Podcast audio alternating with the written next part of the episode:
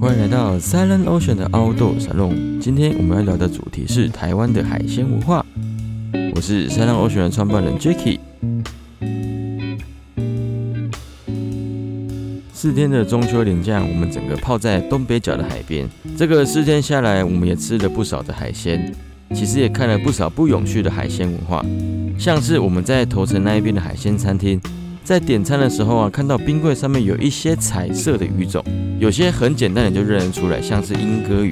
那它是一种珊瑚礁鱼种，对于整个生态系的贡献是非常的庞大。若是可以啊，我们尽量不要去吃它。那后来我们连来到毛澳这边，毛澳渔港这里，我们点了三杯中卷。可是呢，它来的是非常小只的小卷。虽然有人会问说，小卷长大是不是就是中卷？这一个看起来像是个很笨蛋的问题，但它确实是这样子。我们餐桌上面看到的那一些某种卷呢，其实就是叫做锁管或者是透抽的东西。刚出生三个月的锁管，小小。只的，我们称它叫做小卷，长大之后我们就叫它做中卷。在挑选的时候，最好是吃那一种已经长大到十五公分以上的中卷，对于环境的永续发展才会是比较好的。基本上依照我们的饮食习惯来说，不太会去想。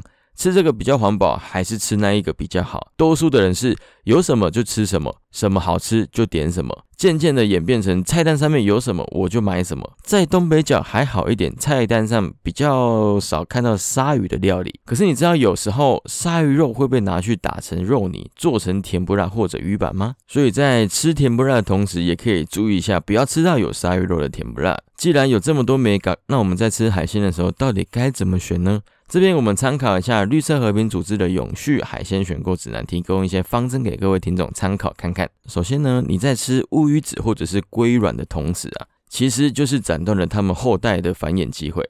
当在吃带金软的鱼种时，你可以先想一下，是不是真的好吃到要让他们绝子绝孙呢？其实小时候家里因为住在靠海的城市，冰箱里常常会出现很多乌鱼子这一种高级料理，但我怎么吃都觉得它有一种很奇怪的味道，苦苦的、怪怪的。但是长辈就会说，哎，这个东西就是要搭配苹果跟蒜苗一起吃，味道就会变不见，而且会变得非常的好吃。他们说的也有道理。但是呢，长大之后，只要一有机会，我就会跟身旁的朋友聊一下，说：“哎，你们会吃乌鱼子吗？”说实在，答案通常都是否定的。这部分倒是有点觉得还不错。我们这一辈的人对乌鱼子的使用，并不像上一代那样子的喜爱。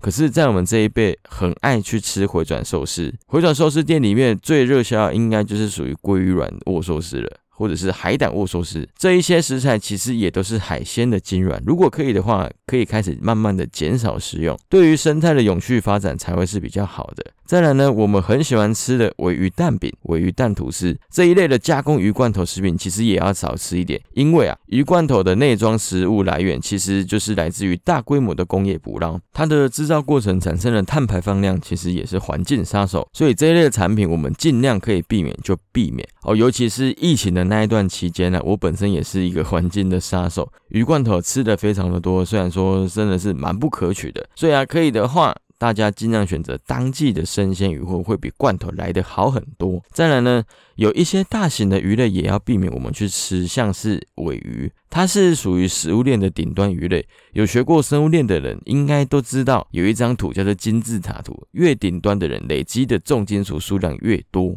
这时候，当我们把这一只累积重金属毒素很多的尾鱼吃到我们的肚子里之后，毒素就会转移到我们的人体里面，在累积的一定程度之下，一定会对我们的人体产生不健康的影响。还有更不好的行为是吃鲨鱼肉，常常鲨鱼的捕捞只是为了取用那一段比较具有经济价值的鱼刺，没有价值的鱼肉部分，因为远洋渔业的需求，需要在比较多经济价值货物的时候。它就会被舍弃丢回海里，这样子的不人道捕捞方式，其实就对于生态环境来说是非常不好的一个行为。再来，你会发现很多鲨鱼肉的料理都有做一个烟熏的动作，因为鲨鱼本身的肉会有一点腥味。虽然我没有吃过真正的鲨鱼肉，都是吃过烟熏之后的味道，可是呢，我在每次吃鲨鱼烟的时候，都会觉得，哎，其实这个味道真的很不好闻，而且在咬的时候也没有想象中的那么好咬，不像有时候我们在吃淡水鱼，像是乌龟鱼。在吃的时候一定会非常的滑嫩顺口，可是吃鲨鱼肉的时候呢，会觉得非常的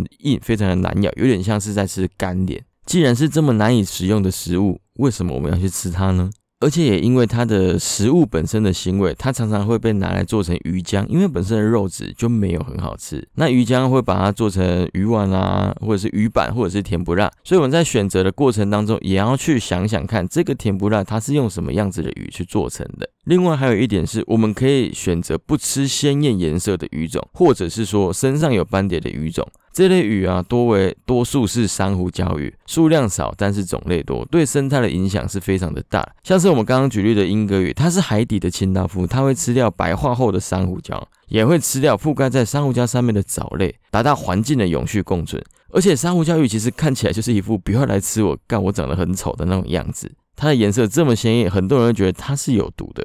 它就长得不好吃的样子，我就不懂为什么大家都会想去吃它呢？有时候都是商人的手法，会跟你推销这个鱼好吃，这个鱼是在地鱼。可是你有想过背后的环境因素？你抓了它，海底的世界会改变成什么样子？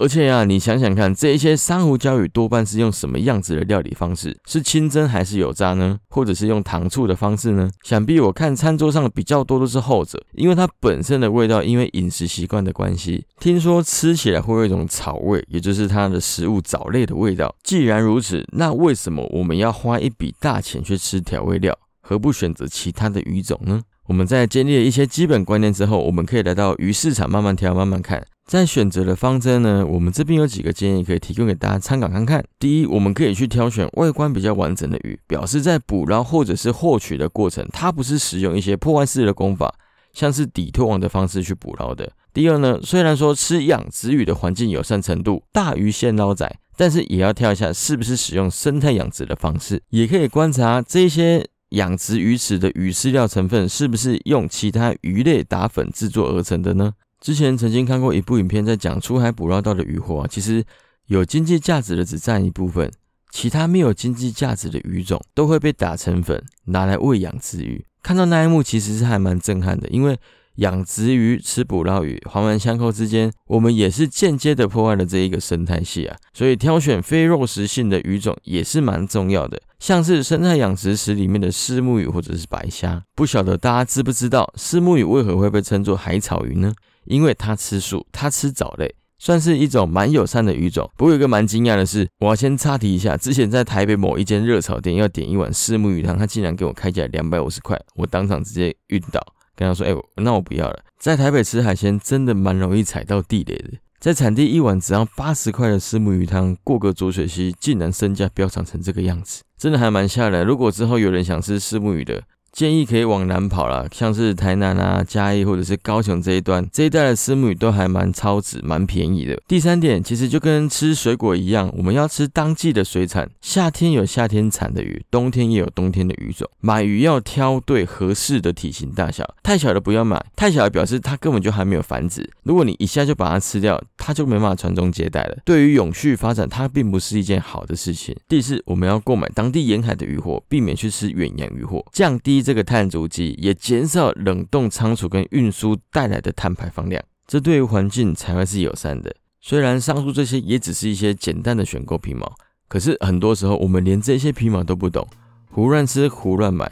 不知不觉之下，我们也是环境杀手的帮凶。所以啊，这些食鱼教育有仰赖大家一起来努力，这需要一点时间，也需要大家慢慢去接受跟改变。就连我自己本身也一样，我很爱吃尾鱼蛋饼。那从现在开始，我会慢慢去减低我自己食用鱼罐头以。及上述我们提到不该买、不该出现的东西，在之后的凹豆少肉，我们会多开一些有关于食鱼教育的主题。如果喜欢我们这个主题呢，欢迎来我们的 Instagram 留言，跟我们大家一起来讨论讨论。那节目的最后呢，我想要来感谢一下大家，我们上周公告的海边基金活动，在昨天已经额满截止啦。有报名的同学，有报名的朋友，我们就这一周六在海边见啦。然后没报名到的朋友也不要觉得可惜啦，我们之后有机会还是会继续办这样子的公益活动。那我们这一集就到这边，我们下周见，拜拜。